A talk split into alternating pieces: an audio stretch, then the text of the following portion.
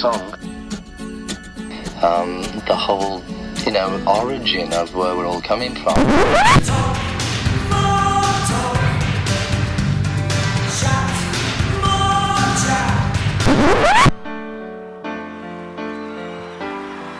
prepared for death because I don't believe in it. I think it's just getting out of one car and getting into another.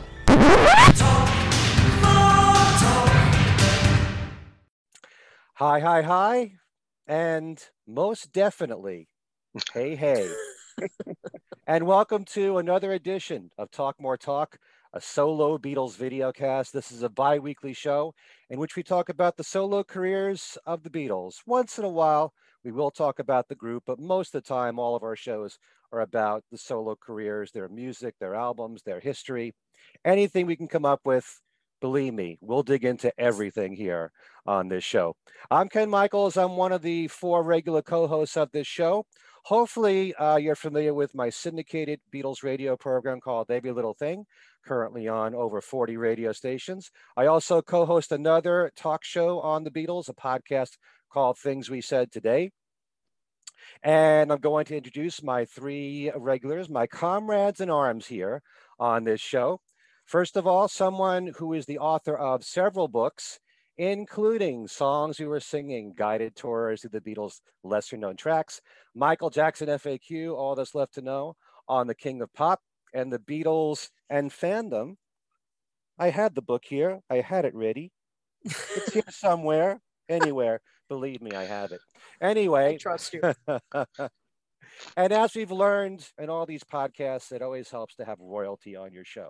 And that's exactly what we have. She's the queen of Beatles social media. She's the queen of everything. We welcome Kit O'Toole.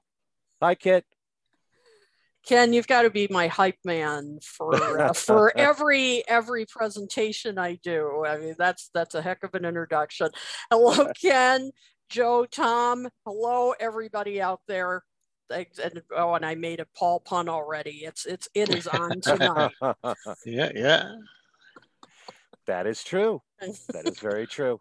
Also, we have with us Tom Minyeti. You know him for the solo Paul McCartney podcast show that he co-hosts with Andy Nichols called Two Legs. Can't believe he's been doing this for five years now. The years wow. just fly wow. right by. Damn. Tom, welcome.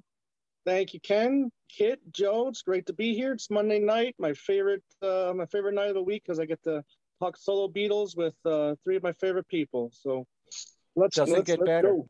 No, it I'm not quite ready to go that far for Monday. Also, we have with us Joe Mayo. He is the host of his own YouTube channel, Mean Mister Mayo. It's been around now for nine years. He's got almost eleven thousand subscribers. He talks about all things wow. in pop culture. He does quite a lot on the Beatles, including his own Fab Gab series, where he uh, ranks the tracks of Beatle and solo Beatle albums. Welcome, Joe. Hello, Ken. Thank you very much for uh, the introduction. And hello, Kit. Hello, Tom. And it is always great to be here doing a Talk More Talk, even though it's Monday and it's not Saturday night. All right, so on tonight's show, we are going to be doing another one of our Another Listen series, and we're Ooh. going to be reviewing this guy right here. Actually, oh, I should go. say this guy and this album. No, I right can't here. find mine. Pipes of Peace, released in nineteen eighty-three. There we go. On oh, cassette. cassette. Look at that. Now, is that a cover? Now, that's the cover. There that you go. Right there. Yeah. You can really see him. Yeah, that's a better shot, I think, than the front. Mm-hmm. I agree. Anyway, so um, yeah, so this was the follow-up album uh, to Tug of War, and it's gotten mixed reactions over the years. So what we're going to do is talk about this album, find out what all my co-hosts have to say, find out what you guys watching have to say about this album. But as usual, we have uh, a lot of news to get to. We were not here last week. I hope you all had a great July fourth, as, as I did, certainly. Um, so we got three weeks worth of news here. That'll take about two hours. No, actually, no. about ten minutes. Sit, sit back, everybody. Get your popcorn. Get a drink, but you can't see. Now you can. So we're going to start, obviously, with the big news that Ringo Starr celebrated his eighty-first birthday on July the seventh, while Ringo posed in front of his eight hundred pound peace sign in Beverly Gardens Park to wish everybody peace and love at twelve noon. He was with Barbara and friends, Joe Walsh, Jim Keltner, and Steve Lukather, and they also had a private party at Ringo's home in L A with a few members of the press. All over the world, fans sent uh, birthday wishes and peace and love messages virtually at twelve noon, wherever they were. Online, friends of Ringo sent their birthday greetings. Paul McCartney wrote in and said, "Happiest of birthdays to my lovely mate, Ringo Starr, the drumbeat of my life. Love, Paul." Isn't that nice? Kit's all choked up there. That's so sweet. Yeah. Yoko Ono posted, "Lots of love, Yoko." Carole King just said, "Happy birthday, Ringo." All right, this Friday is the big day, big, big day, when uh, the new six-part documentary with Paul McCartney and Rick Rubin exploring Paul's work throughout his entire career, called McCartney three, two, one, will premiere on the Hulu channel. All six episodes will drop the same day. Yep. So you can watch it all at once. You don't have to wait for each episode to appear. That's all happening this Friday. And uh, as we discussed right before the show, our next show, we'll be talking about it. Yep. Okay. Can't wait. Um, brand new video is now up on YouTube for George's demo of the song Cosmic Empire. Mm. This is the one that we've heard on bootleg for a long time from Beware of A B K C O, the name of that bootleg. Don't forget, George's box set for All Things Must Pass comes out August the sixth. I always liked that song. I always kind of wish that George had worked on it more, maybe, mm. you know, developed it more, and it, it could have fit, I think, on All Things Must Pass. But as we all know, he certainly had enough great material there. Yeah, that was um, the first time I heard it, actually, because, I, you know, I, I'm not the biggest bootleg person, and I rather, and I enjoyed it for the most part. Oh, Beware, Beware of A B K C O was one of those fantastic bootlegs. The mm. quality's, like, better than what was released, you might argue. You know, yeah, uh, yeah that was a good one. Yeah, there's, there's a handful of unreleased songs on there that didn't make it to All Things Must Pass. It's just interesting to know what songs he worked on then that he felt maybe weren't strong enough to go any further. But um, I think Cosmic Empire could have worked. Mm. I think but, lyrically uh, he needed to develop it more, but uh, mm. but it was. But I like the the guitar work uh, yeah. on the demo, which is yeah, I'm really excited. I mean, this is a you know taste of what we're going to hear on uh, for other demos. Wow. Yeah, I'm looking forward to it. And as we all know, you know, when you listen to demos, they have their own character to them. Yep. And I love the sound of most artists when it's just them and an acoustic guitar and nothing else. You yep. get to hear these songs in their infancy. And then since you already know what the finished product turned out to be, it's just fascinating to know from start to finish what happened with these songs. Mm-hmm. In this case, that unreleased song from George. All right, artist, producer, songwriter Mark Ronson is about to premiere a new docuseries on Apple T V. It's called Watch the Sound, with Mick Ronson. A new trailer for the series has Paul McCartney in it, and he will be among the guests in this series, as will Sean Lennon, Dave Grohl, Questlove, and others. It's a six-part series that will examine sound creation and revolutionary technology that has shaped music as we know it. Each episode follows Ronson as he uncovers untold stories of music creation and explores the lengths that producers and creators will go in order to find the perfect sound. The end of each episode features Ronson creating a unique piece of original music using different techniques like reverb, synth, auto-tune, drum machine, sampling, and distortion. This series will start on July the thirtieth. Ronson worked with Paul McCartney as one of several producers for the album New. So, as I said, Paul's in it, and somewhere in this series will be Sean as well. Okay. A brand new book is coming out called The Genius of Paul McCartney by Dave Kelly. It's due out the end of August. A new interview with Dave can be found on Plastic E P Show. And the way that Dave describes it, this is kind of interesting. It's about the type of songwriter and artist Paul is, and that he never sticks to one formula for writing. And Dave has devised fifty-eight different templates for how Paul's songs are constructed. It's meant to be a learning tool for new and upcoming songwriters on how to do it like Paul has. More on this book as it comes out. Something different right there. So. Also, Liverpool West Productions announced the digital release on July the sixth of The Beatles and Us, an award-winning documentary portrait of Liverpool and the Beatles. The film goes into depth about the Beatles' hometown of Liverpool, exploring their evolving relationship and mutual impact. The Beatles and Us is available for digital download, rental, and streaming now.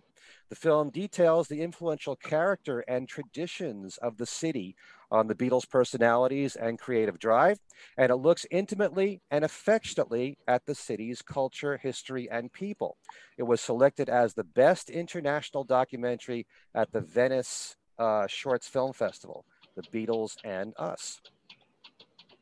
Also, our good friend John Bazzini, he's always got something for us in every show. Yes, he is. From his Facebook page, The Beatles in Print, Together and Solo, he announced that there'll be a new book coming out next March. It's called Take a Sad Song, The Emotional Currency of Hey Jude by James Campion. The author dives deeply into the song's origins, recording, visual presentation, impact, and eventual influence, while also discovering what makes Hey Jude a classic musical expression of personal comfort and societal uh, unity conceived by a master songwriter in Paul McCartney. All right, that's coming out uh, next March. Here's something that uh, something to celebrate. Cirque du Soleil is excited to announce that their show set to Beatles music Love will be returning to the Mirage Hotel and Casino in Las Vegas starting August the twenty-sixth. Another sign that things are coming back to normal, slowly but surely. You can check out their website as they start to add dates for their for this show at cirque du soleil dot com slash Beatles hyphen love. So those of you who are afraid you'd never see it again, well, it's coming back. All right. Awesome. Well worth seeing. Okay, mm-hmm. a few more, just a few more news items. Julian Lennon had news on his own website that he has received the Outstanding Impact Award from the inaugural Monaco Streaming Film Festival for his charity work, along with the White Feather Foundation. Google has a new T V commercial in which they're using the song We Can Work It Out, but it's not the Beatles version, it's Stevie Wonder's version, which I mm. always loved. Love I hope it. you've One all heard it. Covers of all time. Well, either, one... way, Lennon, they, either way, they had to pay Lennon McCartney. That's true.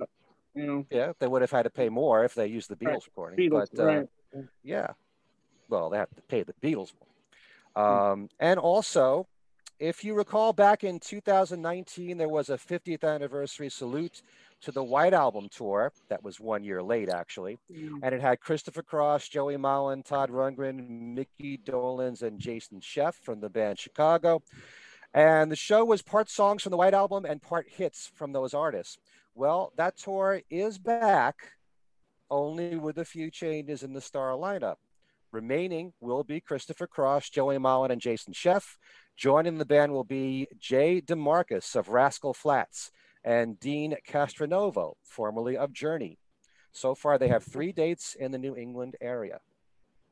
Just look up, uh, it was fifty years ago today, the White Album tour. So if uh, you missed out on that, here's your chance, only with a few new additions. Um, and just a couple more reminders. Next week, July twentieth, the release of the book All Things Must Pass Away, Harrison Clapton and Other Assorted Love Songs from our good friends Ken Womack and Jason Krupa. We'll be having them on our show. That's, uh, what is it, August ninth, is it? Yes, August ninth. Yep, okay. We will have them on. Mm-hmm. Okay, to talk about the book. And July twenty-third, we will see McCartney three Imagined coming mm-hmm. out on both vinyl and C D. All right. That's all the news we got for now. Wow. So it wasn't it That's wasn't two hours. Yeah, it's no. plenty. hey, you know, things can accumulate in three weeks. So. Yep, that's for sure. A lot of that wasn't that wasn't out. really a lot considering that three weeks. That was not bad. No, that actually hmm. wasn't. No. Okay. Uh, uh, Susan, our good friend Susan uh, Gagne says, "I've streamed The Beatles and Us. It's a it's a short but interesting documentary, hmm. well worth viewing." Yeah, so it's, it's twenty-five minutes long, actually. Yeah, so I'll have to check that out.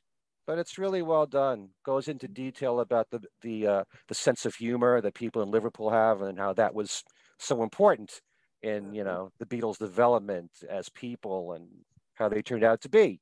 You know, they have a tough exterior, you know, right. based sure. on the fact that they came from Liverpool.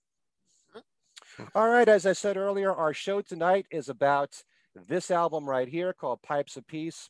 This was the album that Paul released right after Tug of War. And just like the Tug of War album, George Martin was the producer for that. And he also followed that with Give My Regards to Broad Street with George Martin as producer as well. Pipes of Peace did not fare as well on the charts as Tug of War, which was the number one album here in the U S. Pipes of Peace went as high as number fifteen, although it did go platinum. And uh, Say, Say, Say, the first single from uh, from Pipes of Peace, was a number one hit, one of the biggest of Paul's post-Beatles career, uh, with Michael Jackson, of course, and that was number one for six weeks here in the United States. Now, I know um, over time, people have s- still great, uh, great reverence for the Tug of War album, but they usually say that Pipes of Peace, for some fans anyway, was a disappointment because it wasn't nearly as strong as Tug of War. Other fans feel differently, and everybody's opinion counts in this world as far as I'm concerned. But I want to get, uh, I want to find out from the three of you uh, what your initial impression was uh, of this album. And I know that this is a very special album for you, Kit, and you can tell the folks why. We'll start with you. Yeah, this this was an interesting another listen for me. This is the first uh, Paul album I ever bought um, back in uh, nineteen eighty-three, and it was because of Michael Jackson, um, because uh, you know, he was of course huge at the time, and uh, and so I bought it because of that really, and and because of Say Say Say. Uh, and so, you know, it was interesting for me to, to come into it because I, I was just a kid, so I didn't know the whole background about Tug of War and, and that sort of thing. So I really came into this blind. I mean, other mm. than the Michael Jackson song. And so I remember, you know, opening the gatefold and seeing pictures of George Martin. Now, I didn't know who he was. I mean, you know, like that's how blind I, I came into it. I mean, it was, it was like, oh, who's this, who's this white haired guy? I mean, it was like that, it, mm. it, you know, it's really funny. Um, but you know, I did listen to, I mean, once I listened to the two Michael Jackson and Paul songs, uh, you know, I did listen to the rest of the album. Um, and uh, and some of the songs I, I did like. Uh, I knew who Paul McCartney was. I mean, I wasn't completely blind about that. Uh, so let, me, let me just get that out of the way because, uh, because you know, my dad played both on record and on guitar Beatles songs. So, I mean, it wasn't like mm. I didn't know them at all. Um, but, uh, you know, but I did like some of the songs and, and we'll talk about that later. Some I like, still like, some I don't. Um, and, uh, but overall, I kind of thought it was catchy.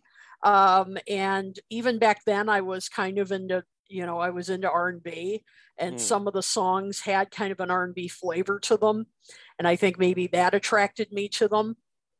And, uh, but, uh, but, oh, you know, initially as a, as a kid, mm. I liked it, you know, I, I, I really did. And I played it a lot. And, and again, not just the Michael Jackson track. So, so this was interesting for, for me to do. You know, I really had to push the nostalgia side as I was, you know, re-listening to it because I listened to some of the songs and I'd get the, the warm fuzzies, you know. Yeah.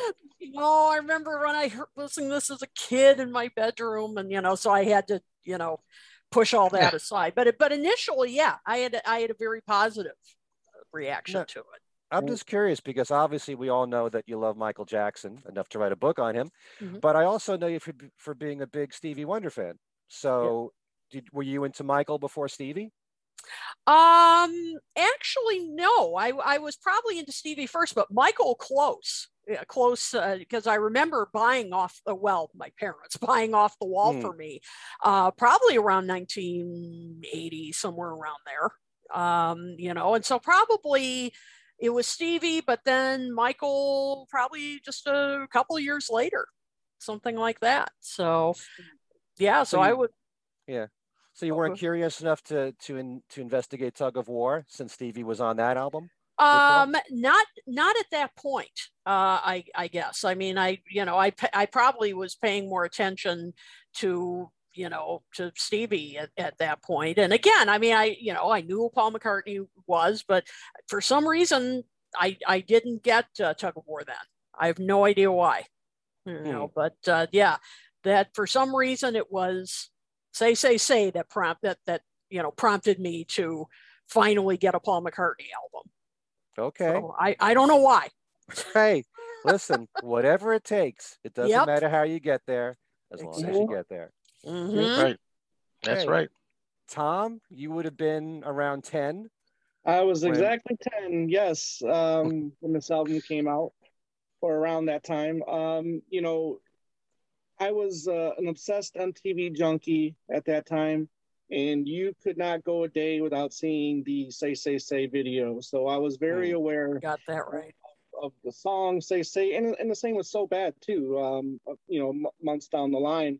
Mm. Um, after seeing that on M T V as well and other video shows. So I was, I was very aware of at least those two tracks.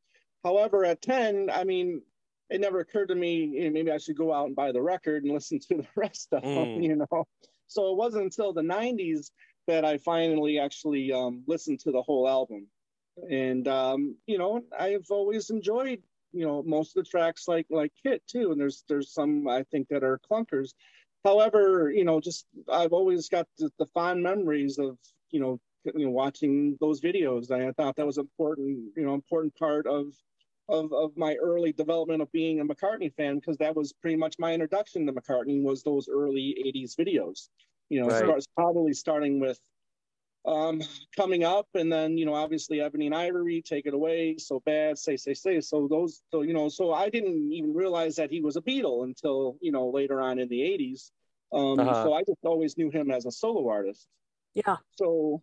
But yeah, but I mean, to this day, I mean, I listened to the album again today, and then Say, Say, Say came on, and it's just, you know, something about that song that's just, you know, it's a toe tapper, and it's it's catchy. It just, you know, it's infectious. I mean, it's a great, I think it's a great groove, and it's, uh, it's a keeper, really. I mean, I know people are tired of it, and, you know, and uh, I know, I know a lot of people consider this now like a leftovers album. Um, I don't really consider it a leftovers album, even though, you know, six of the tracks were started during the uh, the Tug of War sessions, and mm-hmm. Tug of War could have easily been a double album uh, if it wanted to. Yeah. But uh, but yeah, but you know, I never felt that way, because I think some of the tracks that were on Pipes of Peace would have been fine on on Tug of War, you know, myself. But um, but yeah, but when I finally did hear it in the eighties, I mean, I thought it was I thought it was good. I mean, at that time, that was when I was really starting to. to catch up on all the old discography. Um, so uh, at that time, I, I put it pretty high up, but then as the years gone as have gone by, you know, we'll talk about, you know, where I consider it now in the, in the you know, in the McCartney canon uh, in a little bit. Well, you know what they say in every artist catalog, even in the yeah. greatest catalog like the Beatles, you still have yeah. the albums that you rate at the bottom, and they could still be very good albums. Exactly, So exactly, yeah. Yeah. And also, I want to touch upon something that you just said there, Tom, and, and we'll mix this into the conversation. That early part of the eighties, Paul McCartney put out some of the best videos of his career. Oh, yeah. yeah. I mean, uh, the, just for Pipes of Peace, what a brilliant video that oh, was. I love that yeah. video. And uh, Say, Say, Say, the, you know, just um, the chemistry between him and, and Michael Jackson in the video. Coming Up was so much fun. Like yeah. you said, Take It Away, those those videos. So it's a good time. If you yeah. love videos, yeah, to be yeah. into McCartney, right? Yeah. And then a little bit of trivia that I learned from—I believe I learned it from you, Kit, was the, where the orphanage is in the "Say Say Say" video is is what, Kit? Is where eventually uh, Michael bought that property, and it was Neverland. It became yeah. Neverland, where where he he you know, lived for many years. Wow. Yeah. yeah. Yep.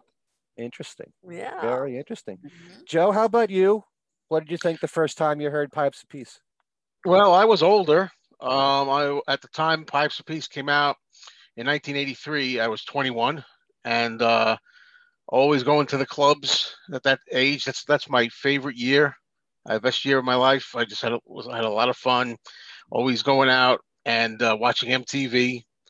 Uh, like Tom said, I mean, I was recording videos from M T V and making a collection out of everything. And I love that year of music.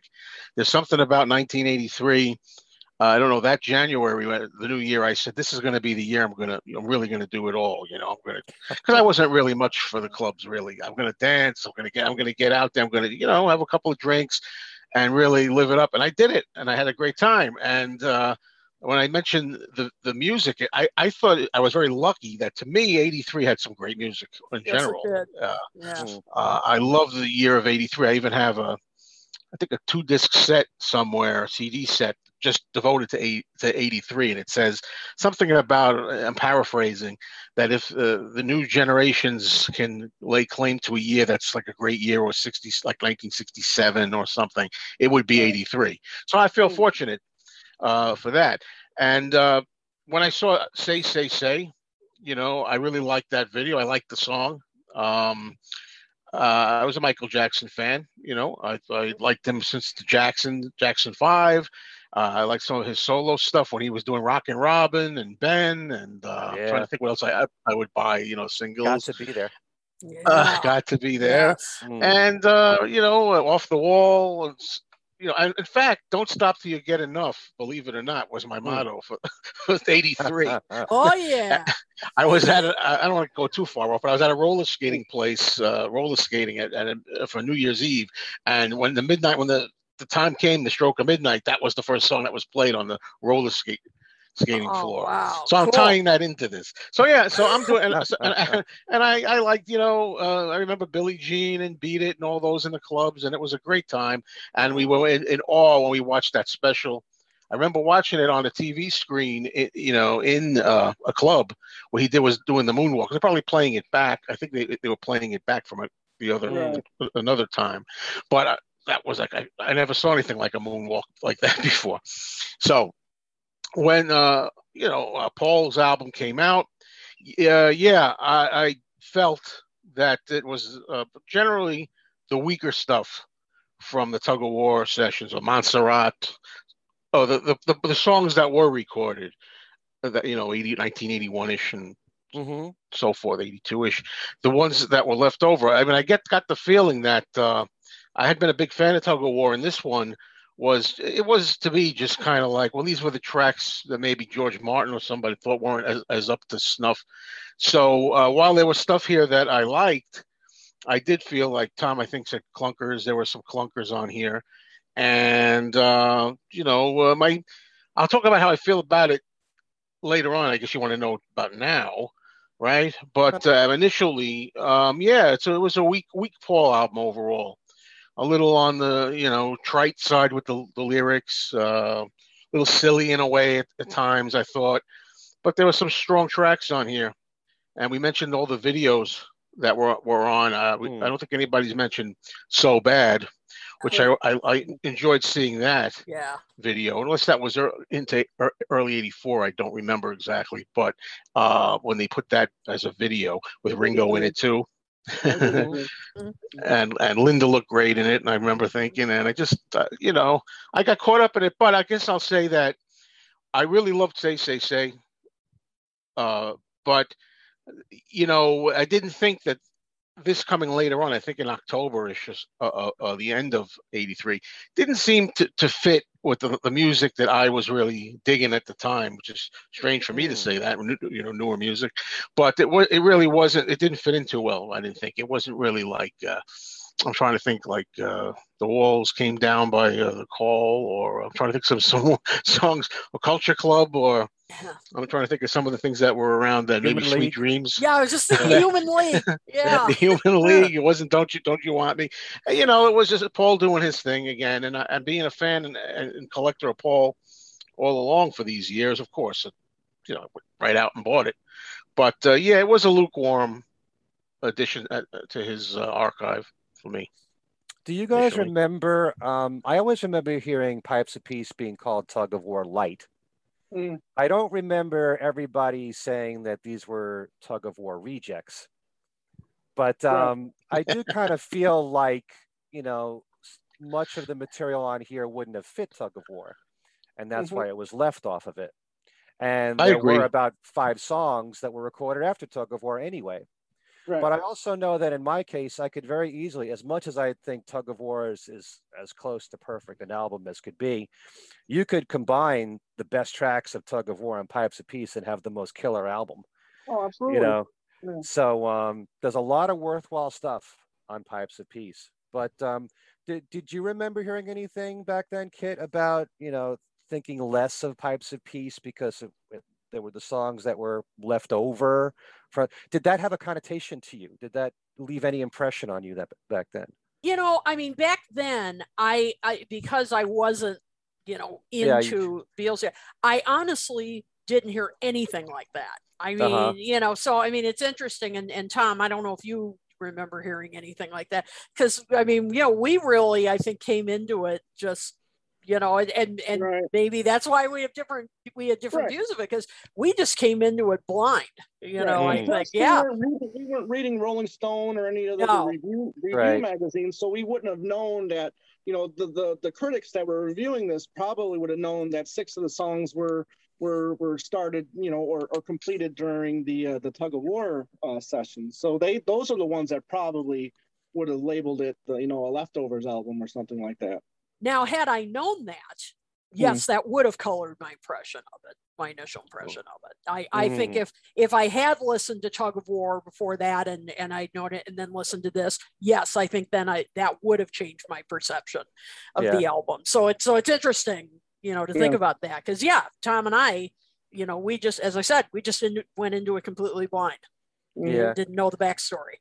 You know, as I've said in many of my shows and, and other podcasts and now my YouTube channel, it's a whole different world when you're growing up with these albums as they come out, as mm-hmm. opposed to, and, and we all know the young podcasters that are out there and they're fifteen years old and and they know one hundred albums and they've had such a short life to, to to learn all this stuff. But it's different, you know, when you're absorbing it as it comes out or ten years after it's released.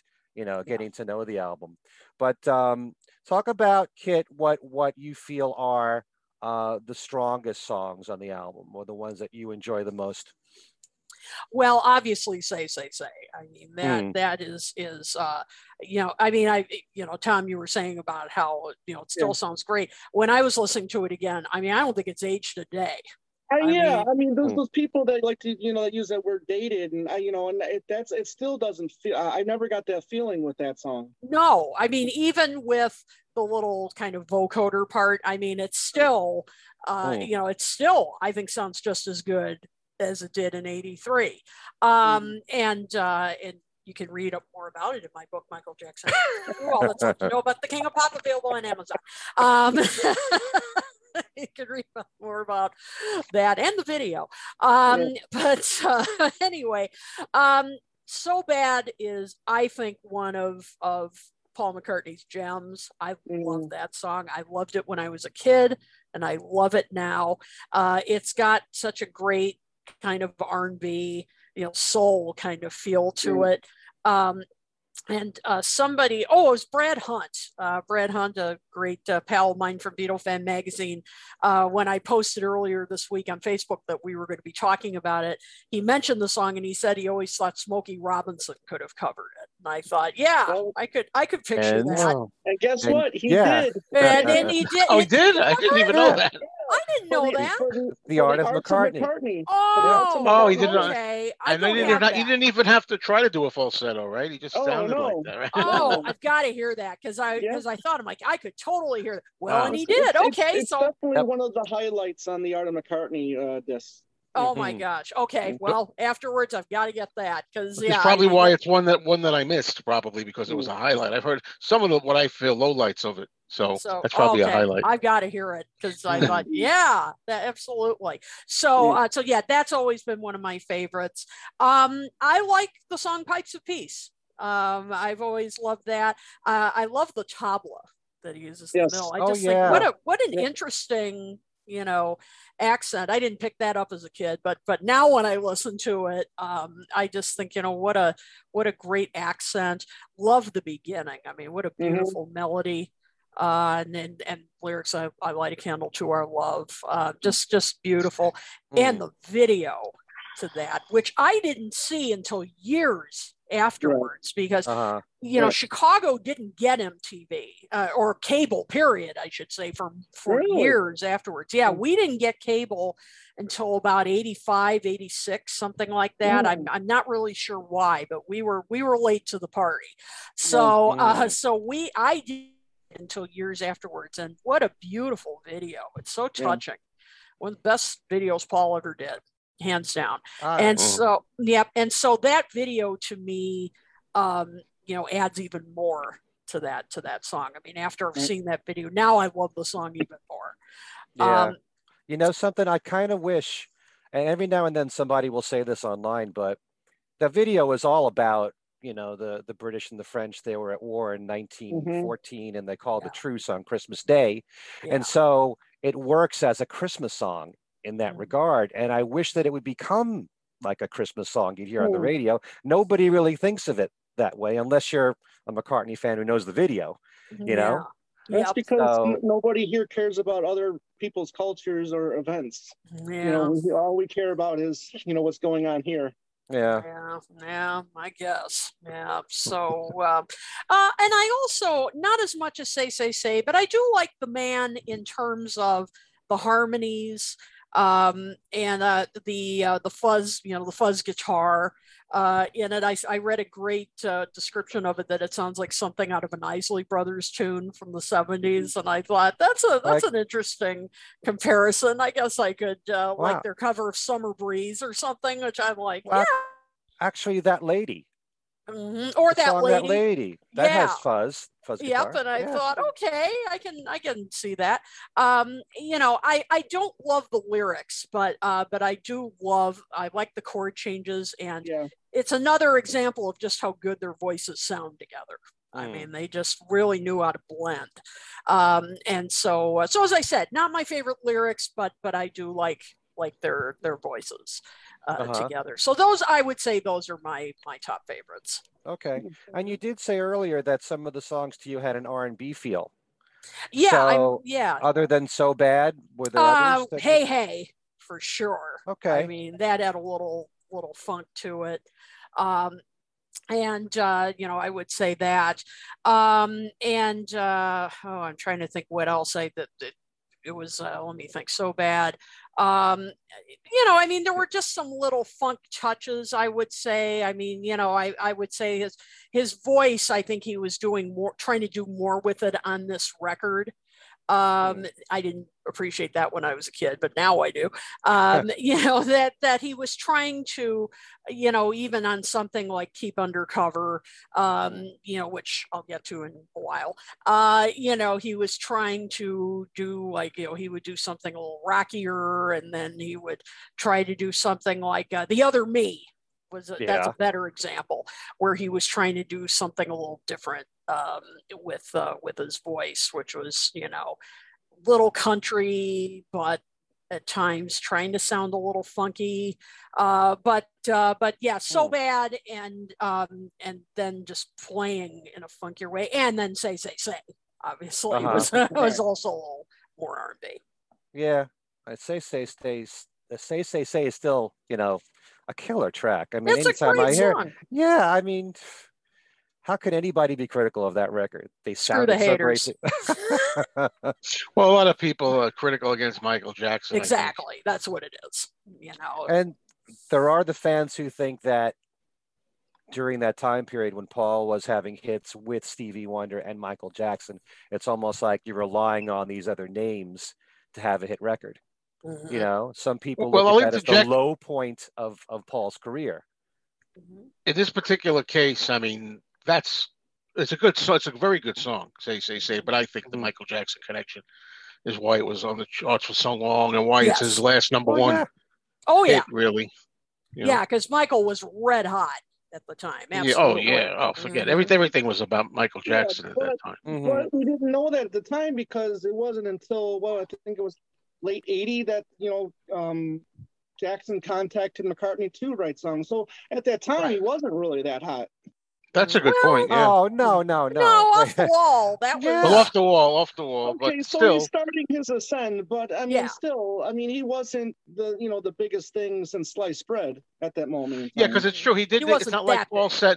You know, it's not like Paul said, "Hey, you know, Thriller's a big hit. Let me get let me get in on that." Because yeah. the girl right. is mine is even on Thriller. Uh, you know, and it is on uh, Thriller. Yeah, it's on Thriller. It's on Thriller. Yeah. yeah it is on Thriller. So it's. I'm saying it's on. It's on Thriller. They were collaborating before you know before Thriller became this big monster hit, because even The Girl Is Mine is on it is on Thriller. Right. Paul didn't yeah. just jump on the bandwagon after Thriller was a smash. Right. No, no. Say, let's right. let's I mean, do some songs. You know, it's it was the lead single for Thriller and it went to number two.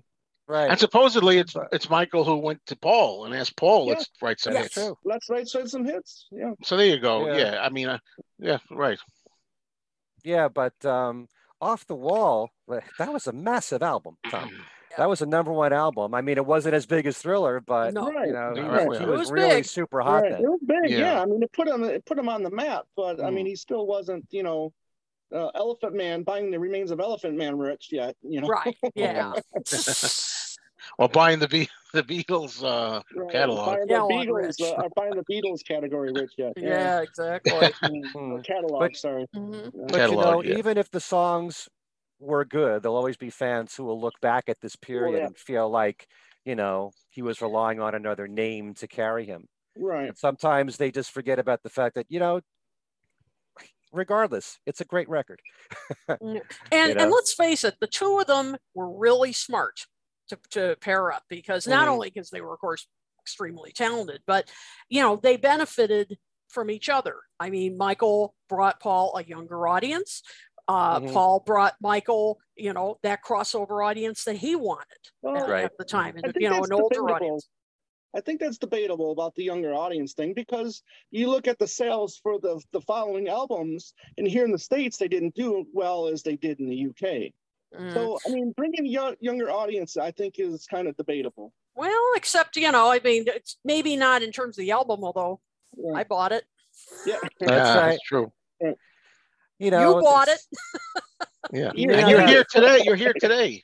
yeah, that's right. right. That's that's another album. yeah. That's a, yeah, that's yeah, that's another album. So we may not know the numbers of how many young fans were converted to being Paul McCartney fans right. through Michael Jackson, but mm-hmm. you have you have to admit that, you know, Kit is proof of that, and she's just yeah. one of many. Mm-hmm. Yeah, absolutely. So, yeah. Right. So, um, how about you, Tom? What are your favorite songs from the album? Um, well, I, I, I, I I'm really starting to think, feel that Pipes of Peace is the best song on the album. One of the, one of my favorite. Um, it's really steadily been becoming one of my favorite McCartney songs of all time. Um, like you said, the the, the tabla is great. Um, the uh, Pistol, uh, Pistololis, or however you pronounce the the children's choir. Uh, I can never uh-huh. pronounce oh, yeah. that name right. But I, I thought that's beautiful. Uh, great job there. Paul's vocals are just so great on that track. I think mm. it's just a wonderful vocal on Pipes of Peace. Um, you know, Say, Say, Say, obviously, um, I've always enjoyed The Other Me. I, I like the the thought about that. Hey, you know, I want to be a better person. You know, I know I screwed up. I mean, I, you know, all, every, all the guy, every guy can, I think, can relate to that. In one way every one of us knows what it's like to act like a dustbin lid. We yeah. had to say, bring that up at some point. Well, yeah, of course. I mean, obviously, here in the States, we wouldn't know what that what that means, but um, right. I mean, the rest of the song, I mean, it's very relatable for, for us guys. Um, so bad. I mean, just, you know, obviously, you know, the video with the Ringo and all that stuff uh, is, is really cool. Um, so, so bad. I really enjoy. Um, I've really become a really fan of Keep Undercover. Um, another, I think another up-tempo mm. track that I think is, is really good on the album. And then, you know, Through Our Love, I think is one of his better, you know, ballads that he's, he's, done in his career. I mean, I think it's a great production from from George Martin uh, on there, and um, it's a good track. You know, I you know I, I kind of sometimes feel this is like a, a tale of two albums in a way, because you got the newer tracks that he wrote and, and recorded for the kind of Pipes of Peace sessions, and then you got the you know the six other ones but I think they kind of all blend in almost perfectly in a way. You know, I I don't think you can really tell um, that some tracks came from different sessions and other tracks came from the other sessions, you know, and, and they all, you know, came together. I don't know if you can really tell tell that, because I do think that even though I'm not the biggest fan of, uh, you know, quite a few songs on this album, but they they they send they, I think they they tend to blend well together. Mm, okay, well, a lot of that could be because you have the same musicians, and yeah, you've got George exactly. Martin producing, and yep. um, you know, around that time, Eric Stewart was becoming more and more important to Paul. I've often said he kind of took the place of Denny Lane in a way in, in right. Paul's life, and Denny yeah. Lane is still with him at this point. Right. And um, yeah, so there's some, it's similar production, very polished. There's a mm-hmm. nice sheen on it.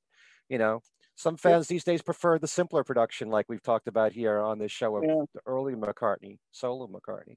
But uh, yeah, so uh, you know, quite a, a lot of songs on the album you enjoy. Tom. Yeah. Yeah. And Joe. Um, well, my favorite song is So Bad uh, of all the songs. And uh, Say, Say, Say, as I already mentioned, I'm a big fan of. I think mm. I played it again today just, you know, to get reacquainted fresh. And uh, all of side one uh, is, is, is pretty consistent. I mean, I could, yeah. you know, nitpick things. I enjoyed all of side one. Pipes of Peace, as we've said. I think that's those are the three, in my opinion, best songs: Pipes of Peace, Say, Say, Say, and So Bad. Uh, the other me, it, it's catchy as hell. I mean, I really like the, mm. the groove that, that gets into. Mm-hmm. I, I, you know, uh, I, I mentioned earlier about trite lyrics. I don't think the lyrics on the album in all cases are, are bad, but I think some of them are pretty weak. Now, I wanted to bring that that that line up only because it always comes up, and there's a mm-hmm. defense of it, because when he says I acted like a dustbin lid, I used to think that meant, like, when I was younger, oh, he just was closed, like closed off to it, like shut mm-hmm. off. That's what I thought. Then people started saying that, well, that's slang for, like, dustbin lid is like, in England, it means like a stupid kid or a little kid. Right. Mm-hmm. Um, and, and we know somebody who's going to remain nameless who from England who uh, makes an argument about that saying. That was never... That's never a, a, an English term. That, that, where does that come from? So take it for what you will. Uh, but but I do like the, the other me, despite all that. And I, I like Keep Undercover. You know, um, mm-hmm. I, I you know that's really a exciting song. I, I was excited by it today. I'm listening to it. I just love it. The lyrics again. You know, all right. They don't always have to be great. I, as I always say, I love Bebopalula. But if uh-huh. you know, but even if I'm gonna if I'm gonna be a little fair both ways, yeah, uh, uh, an enjoyable side one, uh, with, you know, some lyrical uh, you know trite moments, and then uh, on uh, side two is kind of, you know, it's not very consistent for me. You know, um, right. uh, the only song I really enjoy somewhat on the second side is Average Person. Uh, and that's just a fun kind of larky song. It sounds like he's trying to do another uh, for then modern day Penny Lane. You know, the words he's using about the engine, keeping his engine yeah. polished. That's the and, same thing. It's kind of uh, a Penny Lane. Look at yeah. the, look at that. And I was once, I don't know, I was once, so I was funny. having a, and around this time I was listening to this in the car on a cassette, I guess, with uh, my uh, friend of mine at the time. And I remember Average Person came on, and uh, he just said, now, you know, when he does that part, when he was going, yeah, yeah, yeah, yeah, he says, you know, he's got to be making a funny face. There's no way you could sing that and not make a funny face. And he cracked me up. I I never really thought of that, but uh, yeah, uh, I don't. If we're talking about weak songs as well, that I don't care. I don't care for The Man. Um, I think it's really silly. I, I just can't take that song too much. The lyrics and, aren't uh, great. I'll give you that. You know, I just thought uh, just just. The, I the said lyrics the lyrics aren't, aren't great. I'll uh-huh. give you I that. just think it sounds. It has a childish vibe to it all along. I just mm-hmm. I just don't like it, you know, at all. And I gotta say, and I know this is gonna get some stones out there, I think Through Our Love, uh, while harmless enough, is a is a very uh, weaker ballad from Paul. I think it's very very forced. Yep. I don't think it's so good. Um, and Tug of Peace. The less said about Tug of Peace, and Hey Hey, the better. So that's my take on that. Okay, then there's my view. All right, okay. Here we go. I was fine with you for a while there, Joe. To the I knew, I know you were. I said, I'm... You're on thin ice, Joe. First of all, I'm paying the price. I will say Through Our Love, I believe, is one of the absolute best love songs that Paul's ever done in his career. I love the whole production behind it. I love the lyrics behind it. Such a positive message. And, um, you know, every now and then I bring this up, but I had four wedding songs when I got married, one from each Beatle. The one from Paul we picked, my wife and I, was no. Through Our Love. Wow. Okay. And, you know, it's cool because we, we, we picked four solo songs. We wanted to make sure George Martin was represented. So we got Through Our Love in there, and also Grow Old With Me, the, the one that George Martin added the orchestration. But um, side one of Pipes of Peace, I think, is flawless. Mm-hmm. You know, I like all five songs on there. And like you've all said, the title track is such a, not only is it a great song, Um, but the whole production and arrangement behind it. I do love the fact that he uses the tabla. Every now and then, if you don't pay careful attention, Paul sneaks Indian instruments into his music, mm-hmm. you know, like in this one, for example, or Riding Into Jaipur, or songs like those. But, um, and I love the children's chorus. It takes me back to something like Those Were the Days with Mary Hopkin, or even maybe Happy Christmas. It reminds me of that. A wonderful arrangement of the whole thing. And just like Tug of War, the song Tug of War was a great opening track and wonderful orchestration. Same thing could be said for Pipes of Peace, you know? Um, Say, Say, Say, like I said, was such a killer song, such a great groove. And it is important to have chemistry. And uh, those two voices blend so well together. That's one of the things that you, sh- you should notice about not just Paul, but anybody that's brought up in bands where they're taught to learn harmony. And certainly the Beatles were masters at harmony. It's it's quite a skill to blend with different types of vocalists. And if you listen to all the people that Paul has sang with, not just the Beatles, but everybody in Wings, like Denny Lane, and of course, Linda, and Stevie Wonder, and Eric Stewart, and Carl Perkins, and George Michael, and all these different people, Johnny Cash, you know, his voice works well with all of them. And that's such a, a great a great talent to have vocally. And Paul, the other Beatles have it too. George George is fantastic harmonizing with different people in particular. Um, but Say, Say, Say, like I said, killer track. The Other Me, I love to death. I love the whole message behind it, like Tom said. Um, didn't bother me about the dustbin lid line. You know, there's a lot of Beatles songs that have silly lyrics, and and you know, nobody is super critical of those. Um, Keep Undercover, I've loved a lot. Very catchy song. When it first came out, I thought maybe there was potential for it being a single. Now I may not think that way, but the strings on it kind of remind me of Eleanor Rigby in a way. Yes. Um, great uh, vocals from Paul on that. I've always loved So Bad. I think it's um, a very simple song, but a very effective song. And, and, you know, nowadays we're becoming more and more used to Paul's falsetto voice. It really shined on this particular song. It's such a great melody. The lyrics are very simple, but it doesn't seem to matter because it works for the song. Um, but I've always had a problem with So Bad, only because of the fact that um, as someone who's always followed the charts and for years and years listened to Top forty radio, and I think I have a pretty good ear for what would be a big hit, I always felt So Bad was one of the worst choices that Paul ever made as a single, you know, um, just like the song Tug of War, as great a song as it was, should never have been a single. Um, so, I mean, to me, The Man should have been the second single on the album, regardless of what you oh, know, my. we're all thinking.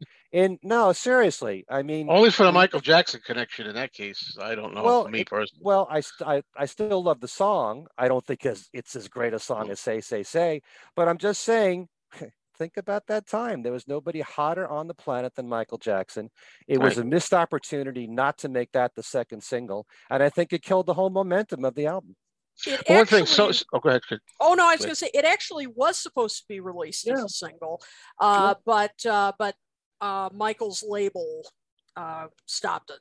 And uh, really, said, yeah, um, it's also in my book, Michael Jackson F A Q. All that's left to know about the King of Pop. Uh, no, it is really, uh, but yeah, they uh, they stopped it because they thought it would compete too much, you know, with Thriller. And, and uh, so, yeah, they put an end to it. I think it was released as a single. I'm tr- I can't remember which country. It was like okay. one country, but, uh, but yeah, it was supposed to be released as a single. You know, there are some books that will tell you that, because Paul got busted around that time. Yes, for and marijuana. I was going to bring that up too, yeah. Yeah, and so Michael's people, I guess, didn't want right. it to come out because it might cast a bad light on him being associated right. with Paul. Mm-hmm. You know, I I don't know how true all that is. Did, did yeah. you ever hear anything about that? I didn't hear that part. Um, it was more about conflicting with sales of Thriller and, and that kind of stuff. But okay. I mean, it could be. It could be. I yeah. I mean, there's you know, there could be a lot of different reasons. But yeah, that was originally the plan, that that uh-huh. was supposed to be a single. Well, for me, I, aside from the association between the two, I, I think it's I think it's a poor poor song choice uh, for a single. As far as So Bad goes, you know, in those days, I remember uh, the videos sold a lot. You know, if you saw a video, it would sell you on the song. I know that happened to me with a bunch of songs, and one of them that just came to mind was a song from Scandal called "Goodbye to You." Uh-huh. It was this. I saw that video and I was like, "Wow, what a song! What a video! I got to get that." I remember going. Nobody heard of it at the time, and I found the single, and then it became more popular. But uh, yeah, so I, I think the video of "So Bad" made. I was surprised that you know that didn't maybe help sell the, the record more. Right. You know? mm-hmm. no, yeah, that was a good I guess, video. Yeah. Oh, I love the video for it. Don't mm-hmm. get me wrong, but "Say Say Say" was number one for six weeks. Mm-hmm. And So Bad only peaked at number twenty-three. Yeah. There's something wrong there. If if they had released The Man, regardless of what anybody else thinks about that song, whether you think it's too saccharine, too syrupy, whatever, I guarantee you it would have went top ten, at least. And it would have helped the album sell. So I just think, you know, as much as I love So Bad, I love the song itself. I just think it was a poor choice. Um, and as ballads go, I think Through Our Love is ten times better than So Bad. That's just my own. We disagree on that, Ken. Yeah, okay. Me too. I'm sorry, Ken. yeah. I'm with Joe on this it's one. It's amazing to me when, when I look back and, you know, and, and Say, Say, Say and The Man, it were, were started in, I, I believe it was like April of eighty-one. So, I mean, that could have, you know, realistically uh, could have been on, on Tug of War, and that could have been a whole different, um, You uh-huh. know, you know, different uh, approach to it. I mean, because I don't think Thriller was out yet until the end of, uh, was it the end of eighty-two when, when Thriller came out? I know it was eighty-two. Oh, it was eighty-two, yeah, it was, yes. It was eighty-two. Was it the end of eighty-two? So, yes. Because yeah, so, so I, I remember it as, you know, a smash for eighty-three, but it, it did come out right. in eighty-two. Yeah, late eighty-two. Or, yeah, so Tug of War is is what, April or, or earlier eighty-two. April eighty-two. You know, uh-huh. Yeah, that could have been a whole different situation, you know. May, so maybe you could have seen, you know, The Man out, but you know the reasoning to to hold that back for the next record, you know, it just that it's always seemed odd odd to me because of you know especially this you know Say Say Say being such a great song. Well, he's you know, already again, collaborating. I don't, I don't think he wanted Stevie Wonder Tug of War to be looked at as like a duets album either. Yeah. Yeah, because yeah, right, yeah. right, right. That's what I mean. Yeah. yeah, yeah. They decided to have two Stevie Wonder songs on Tug of War, right. so two Michael Jackson songs on Pipes of Peace. Right, makes right. sense. Yeah, you still had Carl sense. Perkins on Tug of War too. Yeah, exactly. Oh, that's right. Yeah, so then it would have turned into a duets album. Exactly. yeah, I forgot about that. Right. Yeah, the Carl yeah. Perkins one. Yeah. Uh, but as for side two, I've always loved The Man. Uh, great melody, great harmonies. Yeah, the lyrics aren't great, but that's never bothered me. I love the whole sound. I do love that fuzz guitar sound. Um, the main problem I've ever had with with Pipes of Peace, and believe me, I still love side two, but I do feel like after The Man and before Through Our Love, that's the weakest part of, of the album. However, I do like Sweetest Little Show in Town. It's a very pleasant song. I especially love the acoustic guitar part towards the end and how it segs really well into Average Person. So it's a catchy song and it stays in my head, and I'm I've always enjoyed Sweetest Little Show, but I don't think it's a very strong song. Average Person, I've I've changed my opinion about Average Person because I went on I went on Two Legs and talked about yeah. Average Person as being one of the few songs from McCartney that really drove me crazy, because once I have a song stuck in my head like that one, especially I think person, you, I think I you said you felt it, it was out. overproduced. It is overproduced still, um, mm. but the thing that bothered me was that it was, it was super hokey. You know, mm. it's like, I bumped into a man who'd been a boxer. Boxer. Boxer. You know, like, the, the call and answer thing, which the Beatles right. did a lot of, but still right. it was overdone. And yes, it was overproduced, but that melody and the hooks in it, you know, and the chorus, it just stays in my head. So I'm not going to be a hypocrite here, because I, I've been saying that if a song is stuck in your head, you must like it. It's done its job. Mm, so ninety-nine percent um, of the time. No, no. There's songs I know. There are songs I don't like. Don't Worry, Be Happy. That, that was stuck in my head. You can't. Then you liked it. No, I don't. Yes, yes. Uh, the next two songs, um, Tug of Peace is, a, is an interesting track because it, it has both themes of Tug of War and Pipes of Peace. And it's kind of like an electronic, it, al- it almost sounds kind of Fireman-ish in a way, kind of track. It kind of forced, foreshadowed the future of what Paul, some people have said it, it could have fit on McCartney two, as a matter of fact. It's kind of interesting, but, um, you know, I enjoy hearing it as an overall song with lyrics and, and a melody. It's it's more, you're listening for all the different sounds on the track. Um, my son has told me, because he's a musician who's who's really brilliant and he plays a lot of instruments and he hears everything on a record. He loves all the different rhythms that you hear and, and all the percussive stuff on Tug of Peace. So for him, he finds it a really interesting track. A lot of people think it's something disposable, you know. I kind of like it. I think it's a cool track, but you know, it's not of the caliber of the rest of the album or most of the rest of the album for me. And I love, love, love, love Hey, Hey. Hey, Hey is a great instrumental to me. So much so, as a matter of fact, that I use it as the theme for Every Little Thing. I start my show with it. I end my show with it. So I think it's got a great hook to it, kind of similar in some ways to Birthday, if you think about it. But the whole funkiness of it, you know, I love the whole sound of of that song. And um, and I love the fact that uh, he wrote it with Stanley Clarke, yeah. you know. And another cool yeah. thing about this period that nobody brings up is that there are times when Paul actually didn't play the bass on some things. That's right. Hmm, I like, didn't know of that. course, yes. if you yeah. if you got Stanley Clarke in the room with you, I know that Paul yeah. is a great bass player and everything. It's his album, it's his song. He co-wrote it, but you know, he let Stanley Clarke play the bass. He also didn't play the bass on Say, Say, Say. I was gonna say, I think Nathan yeah. East was on this, yeah, uh, on as well, and yeah, top some top basses for sure. Right. I can't believe it took two guys to write Hey, Hey. I just can't believe it. Yep. One for each Hey. Well, I think, gave Stan, I think he gave what Steve Gadd uh, and Stanley Clarke uh, co-writing credits on that one. I'd have to double no, check on it's just, No, it's just Stanley Clarke. Is it just Clarke? Well, Steve okay. Gadd plays on it. So right. Yeah. But uh, yeah, uh, I think overall it's it's a very good album, Pipes of Peace. It's got a few you know, somewhat weaker tracks, but overall it's consistently good.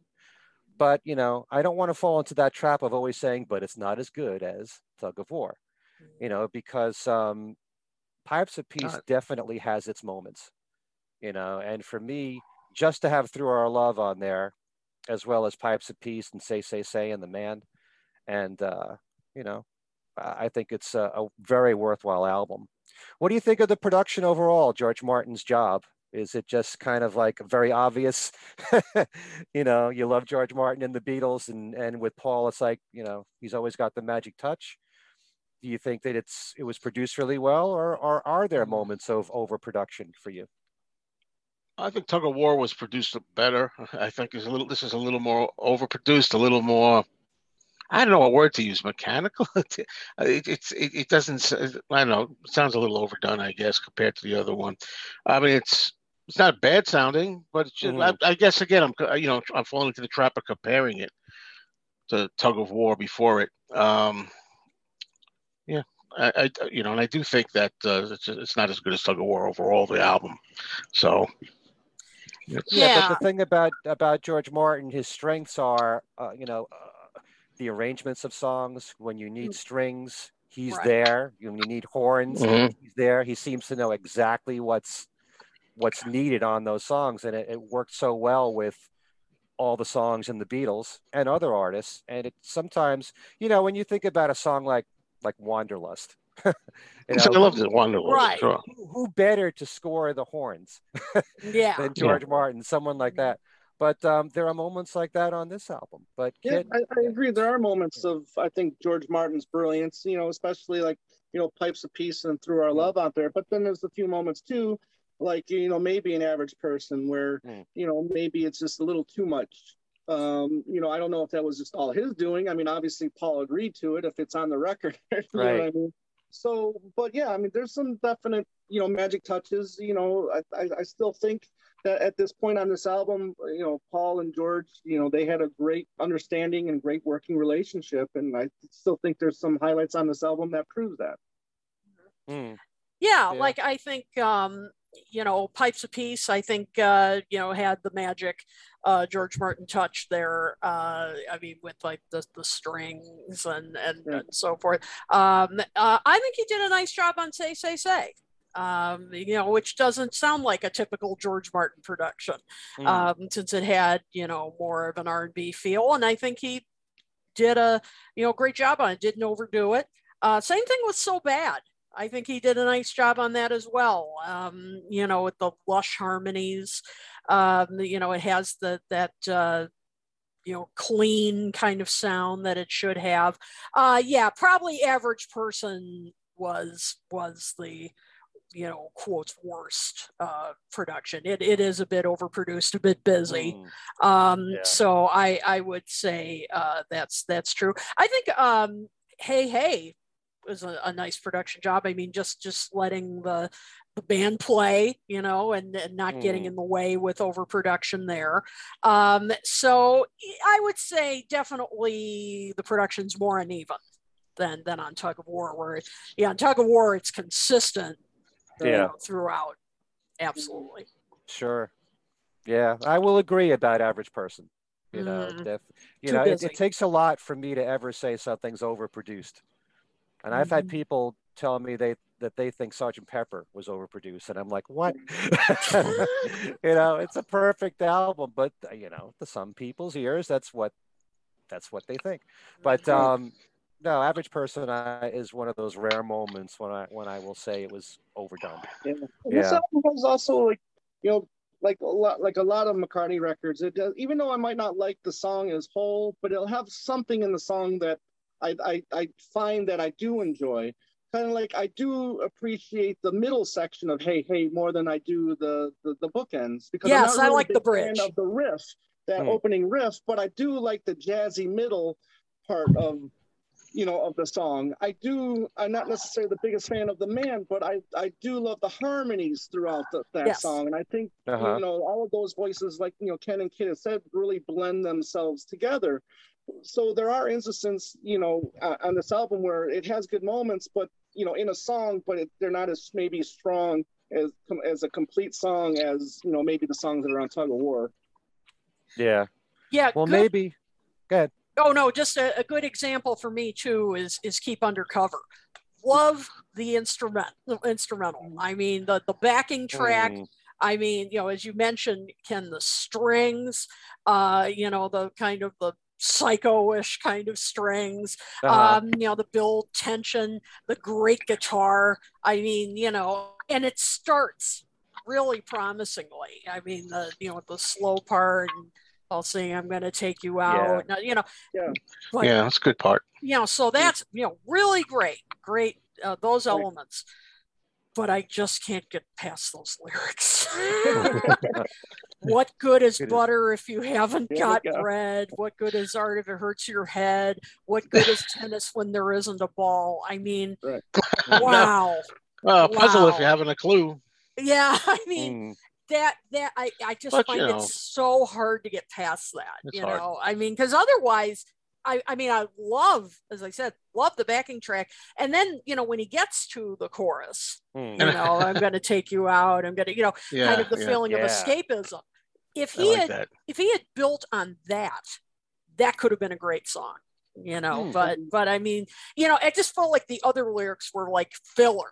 you know, like, yeah, like I might as well be in bed. Yeah, yeah, yeah, I mean, exactly. And just like, you know, I'll just do this, and then later I'll I'll go back and fix it, and then, you know, kind of like scrambled eggs. I mean, that's what it's, that's what uh-huh. it sounds but like. I, yeah, I, but I love that you said escape part, you said escapism part, mm. the way you described that. Yeah, that, that, yeah, that's that's that's the part I like the best. Exactly. If he had built on that, that could that was a great idea. You know, but then, mm. yeah, just like, what good is there if you haven't got bread? Okay, I'll just leave that in. You know, well, you know, like a lot of McCartney songs, they have different sections in them, mm-hmm. and the part that you're referring to, um, "Love, I'm going to take you out," whatever that those lines. That part, that was good. Know, yeah, and then he brings it back towards the end. He has all mm-hmm. these different ideas. Right. It's all in the way that he executes it. But mm-hmm. the part that you're referring to, yeah, I love that part that comes before the last verse. Mm-hmm. The guitar solo and Paul's yes. vocals, and how it's all how it all works together and flows into, you know, the last part of the song. And uh, there are those moments of brilliance, and mm-hmm. um, kind of reminds me, I was just thinking about, because you mentioned how the song starts slow, um, it's like "Promise to You Girl," mm-hmm. you know, mm. that piano introduction, and then it picks up, you know, to like a mid-tempo kind of song. Yeah. And um, all those little touches, you know, are what help to make these songs really work, at least for me. And there's plenty of times, you know, I, I I don't want to make excuses for Paul's lyrics, but there are plenty of times when lyrics don't really mean that much to me. I can sing along to songs and not know what I'm singing. Oh, no. You know? I mean, it I, happens I, to me all the time. Sometimes yeah. they work for you. Sometimes they don't, for whatever reason. Yeah. And an average person, when you mention it, that's another one that, that the lyrics kind of drive me nuts, because it's, it's like I'm waiting for Paul, you know, like I'm waiting for a twist. You know, uh-huh. like I'm I'm waiting for, you know, he's describing these quirky characters, and you're waiting for, you know, something funny, something, mm. you know, and like talking about the boxer, you know, we were mm. joking about yeah. earlier. So he's asking about the fights, and then it's, well, he always wished he had extra height. And you're like, oh, yeah. that's, that's it. That's it. Could have used a little extra height. Oh, brother. You know, so you're waiting yes, for, because like the Rigby character. You heard right. Yeah, you heard right. Um, you know, the the Eleanor Rigby characters, and so, you know, there's a yeah. twist. You know, right. there's there's some kind of twist there, or something, you know, sad, or something. You know, with average friends, mm. like, nope, that's it. You know, I mean, I, I just mm. felt like there was an idea there that needed to be developed. You know, so okay. there were moments like that lyrically that that bothered me on this album. Mm. Not when I was a kid. I wasn't thinking that hard, mm. but. But you know something. Well, it hurts still, your head. Yeah, if, it hurts your head. That's I, right. If I played the whole album now, chances are at the end of it, the one song that would stick in my head would be "Average Person." And yet I love so many other songs. There's something about the hooks in that song. You know, I don't know. Yep. Yeah, it's Go gotta figure. be the, it's gotta be that yeah. yeah, that's it. That's gotta be the part that gets to you, that makes it sticks in your head. That's the part. Not if I keep thinking of you singing it now. And um, he tries something different at the end, doesn't he? Ooh, yeah. Or something at the end. Yeah, it. that's right. It's funny. Look, it's fun. I'm making fun of it, but it's fun. Yeah. All right, we're going to uh, hopefully bring up some comments from listeners. But before we do that, what did you guys think of "Ode to a Koala Bear"? I wanted to bring that up since that was the B-side mm-hmm. of Say, Say, Say. And some of us, you know, some of our favorite songs from McCartney end up being B-sides or bonus mm-hmm. tracks on C D singles. So, Tom, why don't we start with you? Well, you know, again, this is uh, a track that um, didn't ever really appeal to me much. When uh, the first time I heard it, I think I was the the ninety-three version um when I got mm. because I'd never had Say Say Say on single. um I didn't right. need it, because I mean, it was on every half hour, either on the radio or on on M T V, so what do you need the single for? Um so I didn't really hear it until ninety-three, when the, the McCartney collection you know came yeah out. That's fine. And, you know, and at the time I thought it was a weaker track. It was just one of his, you know, I think mellow, you know, adult contemporary style songs, but I, I've come to to agree it more, or, or like appreciate it more and more over the years. I really like the story of, you know, when Paul's on Saturday Night Live and talking to Father, mm. uh, you know, Guiducci, and then, uh, you know, he said, "What's your favorite animal?" And a koala bear, you know, and, and then, he, you know, a couple years later, you see the, the B-side, "Ode to a Koala Bear," you know. So, um, uh, it's it's fine. I, I, I don't think it's excellent or anything like that, but it, I'm not going to skip it either if it's on the radio or if, if it comes on on my iPod. I'm not going to. What, did you ever hear that on the radio? You can hear it on my show. Yeah. Wow. Yeah. You can Good hear point. It on Every Little Thing. Yeah, yeah, yeah. That's true. Or Chris Carter, maybe. Yeah. Okay. Joe, how about you? Uh, well, I, you might be surprised. I mean, um, I actually like it in the sense of I, I like the, the tune. I like I like the, the happy-go-lucky, the feel of it. I like mm. uh, when you get past the idea that you're always singing about a koala bear or whatever, yeah. uh, or the words. I that's an example of a song where I, you know, I just like the way it feels. I like the way it moves along. I like the move, the movement, the feel, melody. Mm. Um, I, and you know, so it's not a song I play often, but yeah, I like it, and I'm glad I, you know, I know the song. I mean, because you mm. you surprised me with this. I didn't, you know, I didn't know you were going to bring it up, but uh, you know, if I, I didn't know the song, that would have been been a toughie. But uh, no, I do know it, and I played it, and uh, I actually enjoy it. it mm-hmm. You know, it's not going to go top of my list, but I enjoy yeah. it. And for some people, these B-sides. Some people treasure these B-sides, you know, because, uh, you know, you're not going to hear it on the radio in most cases. You know, you're lucky to hear some of the biggest hits from Paul from the past being played on the radio these days. But um, yeah, uh, Kit, what are your thoughts about Ode to a Koala Bear? Yeah, like Tom, I, I didn't hear uh, Ode to a Koala Bear for years because I didn't have the Say, Say, Say single either uh-huh. uh, because I had the album. So, you know, why would I get the single? Mm. Uh, but I, I got it years later. Um, yeah, it's not a song that I play regularly, uh, but uh, but it's very charming. You know, it, it, it's, uh, it's, you know, really, it's, it's very sweet. Um, and as uh, Joe said, you know, it flows, uh, flows very well. And, um, And, you know, it's it's it's charming when Paul does these, you know, sort of childlike kind of, mm. you know, songs. And so it's it's not on my regular rotation, uh, let me put it that way. But uh-huh. uh, but it's it's very sweet. You know, it's uh, okay. it's yeah. Yeah, I, I've always loved it. Mm-hmm. You know, it's got a great melody to it. And I love the power really? piano. Yes. Yes. All Joe. My affections there. Yeah, I think right. those are the words. That's the part I like the best. You want to ruin all the songs that I like here on this show? No, I'm telling you, I can't help. I, I don't, don't, don't you dare sing Through Our Love, though. Oh no, no, I won't say. I won't do that. I ruined. I just ruined the Koala Bear song. So. Oh, great. But uh, it, it really yes. does have a, a great, you know, McCartney is such a master of melody, even in songs yeah. that, that he throws away as a B-side. There's great melodies. And yeah. um, and that's that's one of my favorite things about him. There's one part there where it's before, I guess it's the last verse where he's singing the whoa, whoa, and then he's holding a note for a while and going higher and higher and higher. And I love that whole effect. So I love the the arrangement of it. I think it's just, you know, it's a special thing when you're a fan and you grow up with these artists and you get a non-L P B-side. It's like, yes, something else, mm. a little bonus, something else besides the album. You look forward to that. And mm. so many of these songs are songs that, you know, many of us like a lot. So um, did you have any comments there, uh, Kit, from some uh, of our let's see. Viewers? Um, well, also about Ode to a Koala Bear, um, uh, Scouter Works, and I feel the song could have been used in Rupert the Bear. Yeah.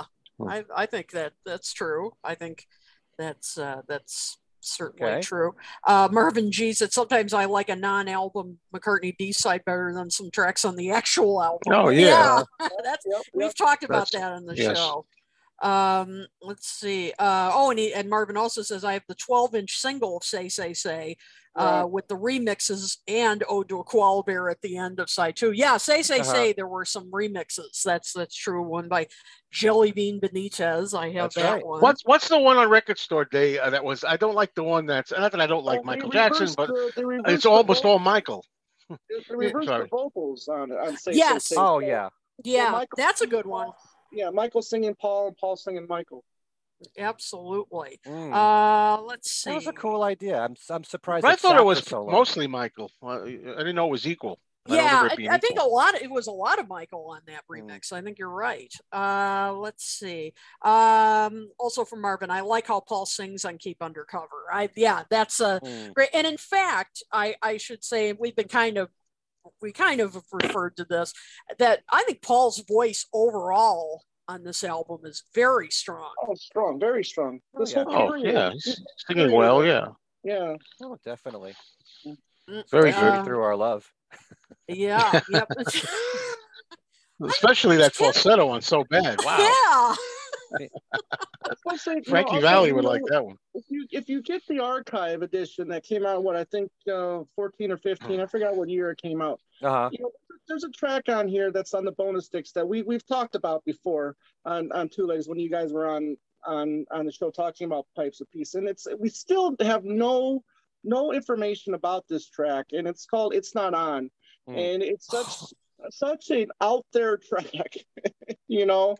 That it, you know, I really think that everybody should at least give it a listen and, and just to see what the you know how they feel about that track, because it, it really is very interesting uh, that you know the approach they took on that song, and I wish we knew more about it. Yep. Yeah. That's a, you know, that's a nice way to put it, Tom. It's an interesting track. It's to me, it sounds like something kind of theatrical mm-hmm. that can work in a musical. And if you know when Paul plays around with with vocals, like at the beginning of the song "Talk More Talk," you know, right. playing with the pitch on voc on vocals and everything, he does a lot of that on right. "It's Not On." It's still a very bizarre number, yeah. and it's yeah. it's kind of strange. You never even hear Paul talk about this nope. song. Not it only that, the, yeah. Sorry, yeah. It's, it was in the Blackbird Singing um, lyric book. Yeah. You know, yeah. But other than that, you know, there's no other information on that. Yeah, there's no origin about that song, right. and there's also a demo for the song "Simple as That," mm, which, yeah. if you if you know the one that first came out, which was a reggae-ish song right. for a double album that came out in England for uh, it was an anti-heroin project, and this demo doesn't resemble "Simple as That" at all. If this is the demo, how did it go from that to what it was released? It's really bizarre. I wish I haven't seen Paul or, or read him read anything where he's talked about this stuff. He just right. puts it out there and leaves it up to us to figure yeah. out how this whole thing developed this way, these songs. Yep. Yep. Uh, let's see. Ed Rising uh, about Tug of Peace. Uh, Tug of Peace should have been developed further. Oh, and Hey, Hey was disposable dustbin lid. and that, and actually that, that uh, reminds me that, yeah, when I heard dustbin lid, that's what I thought he was saying, that I acted like trash, that when I was a kid, mm. that's what I thought he was saying. Right. Right. Yeah. yeah. I mean, that's, that's what I thought it was. Yeah. So, yeah, know. I think it's important to say that too, that Twice in a Lifetime was, was recorded during the, the, the Pipes of Peace sessions that right. ended up being for the movie in eighty-five. So, you know, again, you know, there's no, I don't think there's any information about when McCartney was approached uh, or if he was approached as early as eighty-three um, mm-hmm. to mm-hmm. record a song for that movie that didn't come out until eighty-five. And that's a great song too. Mm-hmm. Yeah. And for years, you know, I had it on a bootleg where they, they just took it from the movie, from the end credits, and it wasn't mm-hmm. the full version. So that was the version I knew for so many years, the shortened version of Twice in a Lifetime. But it's a really good song and it works for a movie. I like Twice in a Lifetime. Beautiful and, and wonderful uh, uh, vocal performance from Paul. Yeah. I mean, that's a hard song to sing. It's very rangy. Mm. And uh, yeah, yeah I, I really like that song. Uh, mm. Let's see, Tom Brennan. Um, Our good friend Tom, uh, about The Man. The Man, and he's correct, The Man was scheduled to be the third single out of Pipes of Peace, after Pipes of Peace and Say, Say, Say. The release date was set for February thirteenth, nineteen eighty-four. And he even has the catalog number here. Uh-huh. Uh, but after Paul Linda's drug bust in Barbados and London in January, the release got canceled. Um, interestingly, the B-side was to be the still uh, released as of twenty twenty Blackpool. Right. Um, yeah. So um, I've also heard too, as I said, that it was also that the record company didn't want it competing with with uh, Thriller. I've heard that as well. But that's but well, but yes. there's the possibility but, of overexposure with with Michael Jackson right. at that point too. Exactly. Mm-hmm. Yep. I've heard uh, there. Uh, so there's that. Uh, let's see. Um, uh, Mike Hess. Yeah. This is. Uh, Tom and I can relate to this. Pipes of Peace is very much a comfort album for me. At thirteen years old, it was the first McCartney album I bought upon its release after having become a Beatle fan the year before. Mm. I played it constantly as a youth and still play it often today. It brings back so many great memories for me. I love right. and adore Pipes of Peace. Great. Good for you. Right. For you. Yep. Well, and that's the thing. I mean, you know, as I said, even though like today I have a bit of a different view, you know, I still, as I said, got the warm fuzzies, you know, mm.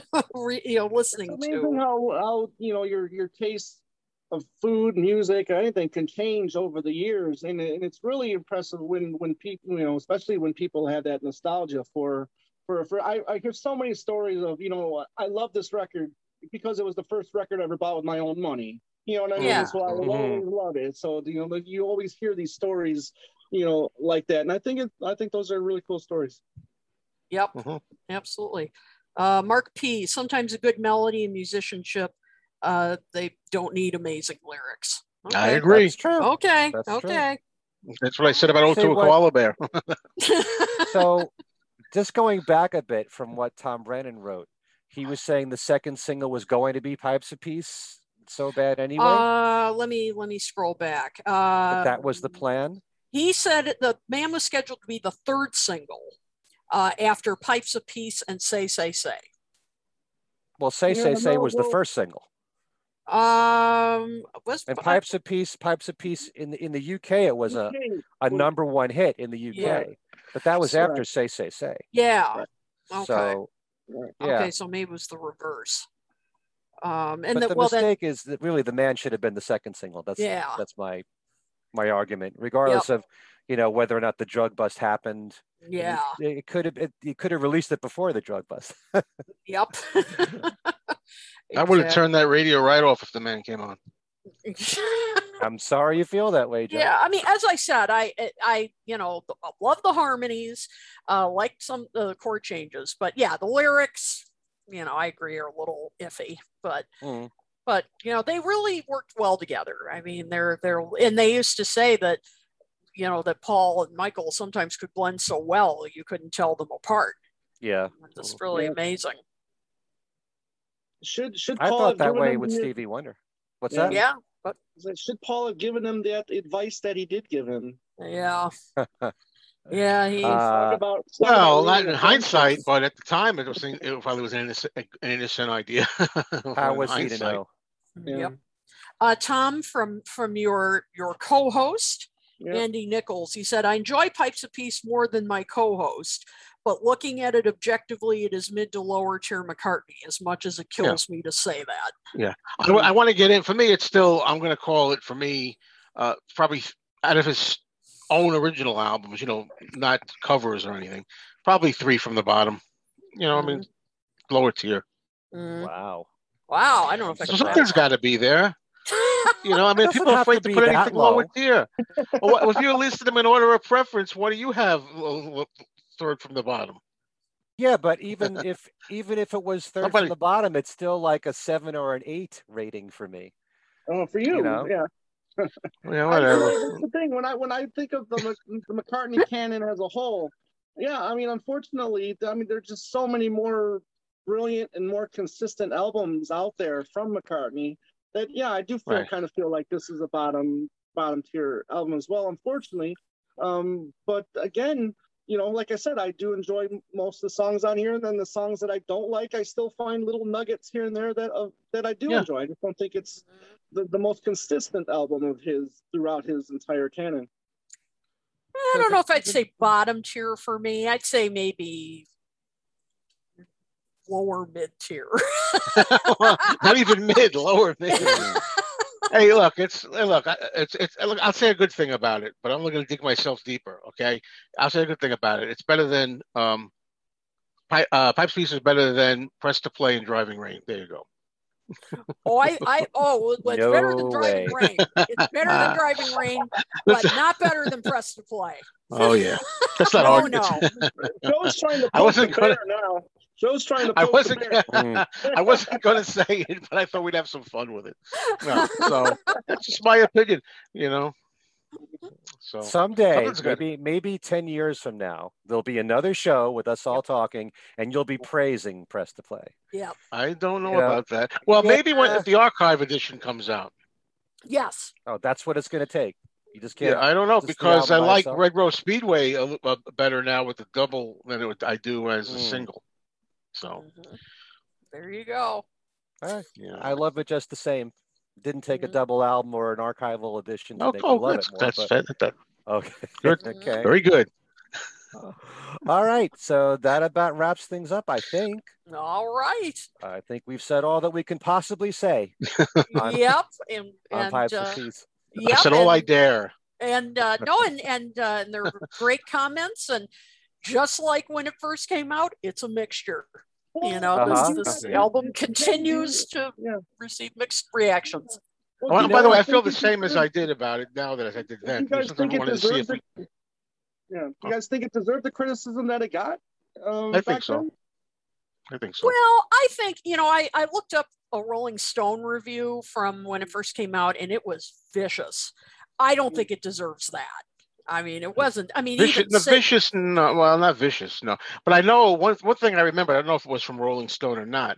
As much as I I love uh, the title track "Pipes of Peace," and we all do, I remember somebody might have been Rolling Stone picking on the line "Burn, baby, burn," as if it was like you know using an old tired cliche. I think I read that you too. know, but yeah. I, but you know, whatever. I get tired of critics who pick on a certain word in a McCartney song and never mm-hmm. let go mm-hmm. yeah. with that one song when, you know, there are Beatles songs that have silly lyrics and nobody picks on them. Yeah. Well, no. and the and the Rolling Stone viewer lost me when he called Say, Say, Say banal. Like, are you serious? Oh. yeah. Like, come on. It's a you know, number one I... hit for six weeks. Think you're wrong, buddy. I think well, some of these music critics critics are frustrated musicians who can't have this kind of that success. happens. That happens. So, uh, why don't we go around the horn and tell everybody what we're doing? What's that you're doing? There you go. Um, hey. hey, hey! Tell us what you're doing. I'll Tom, start. I'm asking you.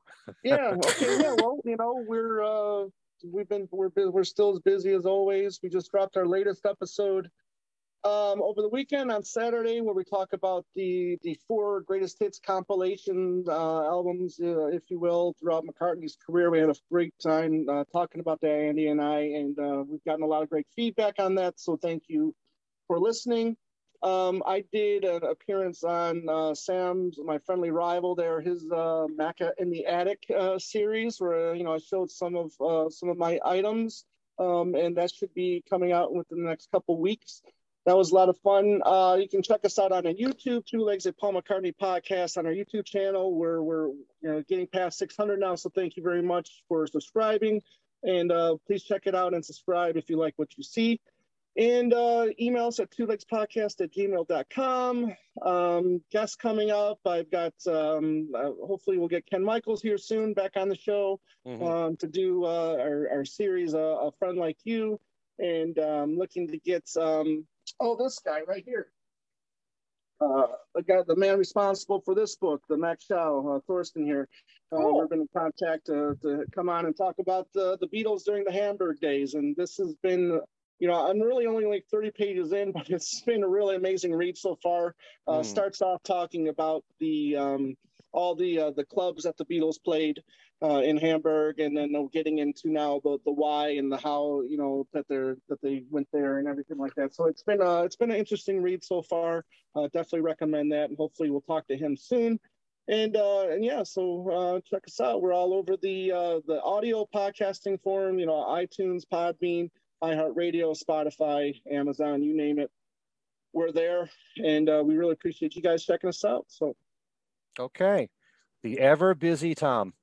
Yeah. Mm-hmm. Joe, mm-hmm. you're next. Yes, okay. On my uh, YouTube channel, Mean Mister Mayo, I uh, just did a Fab Gab show with Matthew Street where we uh, talked about the Past Masters Volume two collection from nineteen eighty-eight, and we tried to rank our least favorite songs, most favorite, when they're all like classic big songs. You know, we tried to do that. The show before that uh, that I did, if you go back a show of Fab Gab, I had Ken Michaels on, and yes. we were doing the same kind of ranking thing with the Let It Be album. Mm-hmm. And uh, the, ne- the next show we're going to do, which is a ways off here, it's going to be uh, probably hopefully on the twenty-fifth of Fab Gab. We're going to go off the rankings, and we're going to talk about uh, the uh, U S Beatles albums, you know, Capitol, United Artists, and we're going to do a show about that and have a special guest on with us. It's going to be Matthew Street and myself and our special guest. And uh, let's see, I also did a Sam Weil show uh, for Paul or Nothing. Uh, well, actually, don't forget, uh, you also got John, George, and Ringo. But uh, besides that, but uh, seriously, uh, I don't know. I don't know when that's going to be available on YouTube. I'm still waiting to see it. But there's a few people, Tom also, uh, who have done the show uh, about Macca in Your Attic, showing uh, McCartney uh, rare stuff and collectibles mm-hmm. and things. That's that's going to be fun to watch back. Mm, okay, very good. All right, we're going to get to Kit last because, um, like Vanessa Williams said, saving the best for last. Okay, but uh, because you have all the information about us and our yes. show, so I think mm-hmm. we should do that last. Sure. As for me, my YouTube channel's been very busy of late. Yes, I've had appearances have. with uh, everybody here, really. In fact, Kit did uh, a great Number Nine Dream show on George Harrison. Um, I've had Dave Ghosty Wills from W F D U, who's a great, great D J, has done a ton of interviews, has such eclectic taste in music. I'd love to do a whole show and not even talk Beatles with him. But anyway, um, he did a show, as did Hudson Ranny of I Know I Know podcast, uh, Fernando Perdomo, the uh, co-producer of Ram On, um, all Fab Five shows, where they all pick um, their go-to albums from each of uh, the solo Beatles and the Beatles as a group. And actually, Joe was the first person to do that on my channel. So that's that was a great fun as well. Yeah. Uh, I also interviewed Jonathan Pushkar. He is um, brand new uh, teen sensation. Shouldn't say teen. Hmm. He's in his twenties, but he's a power pop guy. And he's just put, uh, put out a new album, if I can find it, called Compositions. And uh, he does a new cover of Junior's Farm on there with Jeff Britton on drums. Oh. Jeff Britton plays on uh, three or four cuts on there. So we did an interview talking about the new album, Jeff Britton, Dan Ely, who was a special guest also on the Two Legs podcast. He was the guy who kind of faked his way as a journalist well, and got to story. review Paul McCartney yeah. and Wings when they went to Nashville in nineteen seventy-four. Mm-hmm. And he's on the new album. In fact, he plays bass on their yeah. version of Junior's Farm. Cool. So all those people are interviewed on my YouTube channel, Ken Michaels Radio. Please subscribe to that. There'll be a brand new Things We Said Today coming out next week, uh, probably. Talking about the docu-series, the Paul McCartney, Rick Rubin series that premieres on Hulu this Friday. I also made an appearance on Lucas Tanner's podcast, Ringo Rama, talking about Ringo the Fourth. I'm so impressed with this kid, what he knows mm-hmm. about Ringo. And uh, I'm guessing he's around fifteen. He's around the same age as, as uh, Hudson. And he's telling me stuff that I never heard before. Demo versions of certain songs. It's like I'm learning from him anyway, but uh we review Ringo the Fourth on uh on his um on his podcast again. That's called Ringo Rama. Recently I was on Plastic E P's show reviewing uh Red Rose Speedway, and we had great guests on that. uh Susan and Jim Ryan were on that show. Hudson Hudson Randy was on that too. And uh, also just want to say a big shout out to Plastic E P, who's been great to all of us. We've been on so many of his shows. He just surpassed five hundred shows on his channel. Mm-hmm. And it took him about ten days to do it because uh, he be, he he's always on YouTube. Us, Ken. He might be What's busier that? than us. He's got to be the only one then. Yeah. Um, Actually, you'd be number two, Tom. No, yeah. you're you're two. You're you are. Two. I can't keep up with everything you do, Tom. But anyway, so uh, I think that's it. Oh, one more thing. Uh, as you know, I have my my website, ken michaels radio dot com. There's a lot of reasons to go to it.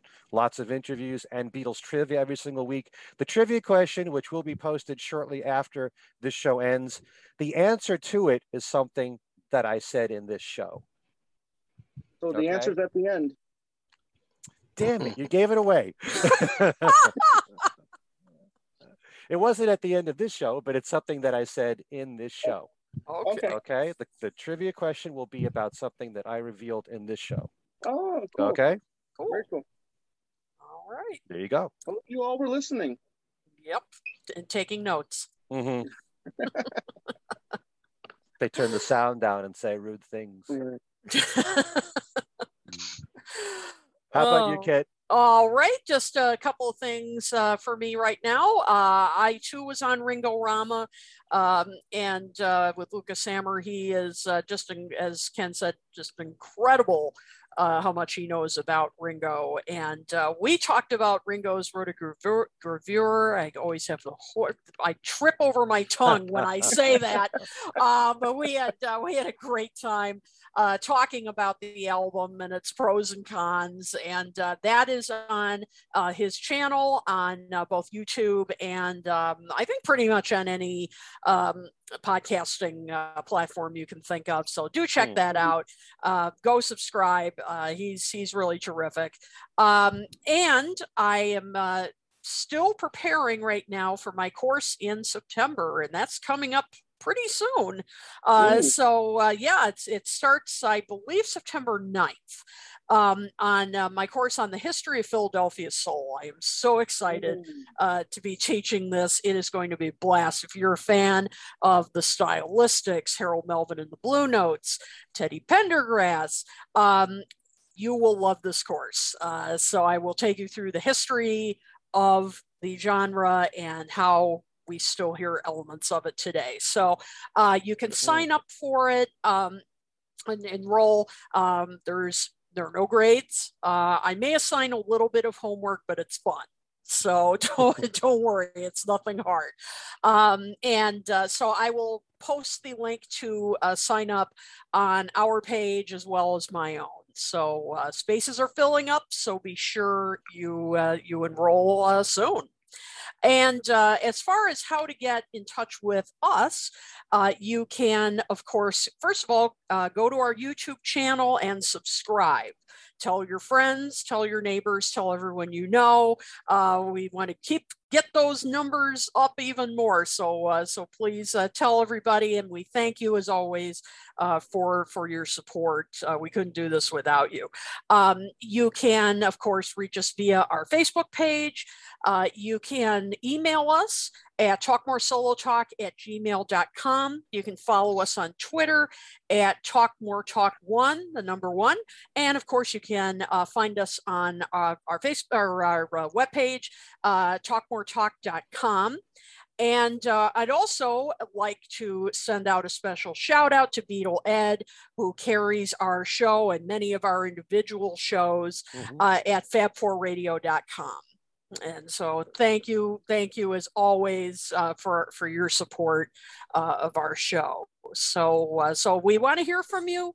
Uh, we want to hear your ideas, your feedback. We're always uh, open to ideas. So, yeah. And a big thank you to all of our viewers, because we did surpass a thousand subscribers yep. just recently. Yep. Thanks to you yep. guys, and try to tell your friends about us and help our audience grow even bigger. Okay. And uh, Kit, you're speaking my language with all that soul music of the seventies. Yep, Take me back stuff. any any day, you know. That's next to the Beatles. I think, you know, seventies soul is like it for me. Oh, great stuff. What a, oh God, Stylistic. Ooh, uh, child. I yep. Purchased three uh, Harold Melvin and the Blue Note Blue Note records myself. So. Oh, uh-huh. It's great love stuff. It. Love it's it. Amazing love that stuff. Yeah. Love love all the production. Yep. You know, love Tom Bell. Someone like yep. him, you know, all that great stuff. Oh man. Yep. Nope. Nothing like it. Nothing. Yeah. Yep. Okay. So thanks so much to all of you for joining us tonight. This has been great talking about Pipes of Peace. And most of all, thanks to all of you for helping to make this show the sweetest little show in town. Yeah, I knew it. Peace and love. You knew that was coming, didn't you? Peace and love. See you next time. Later.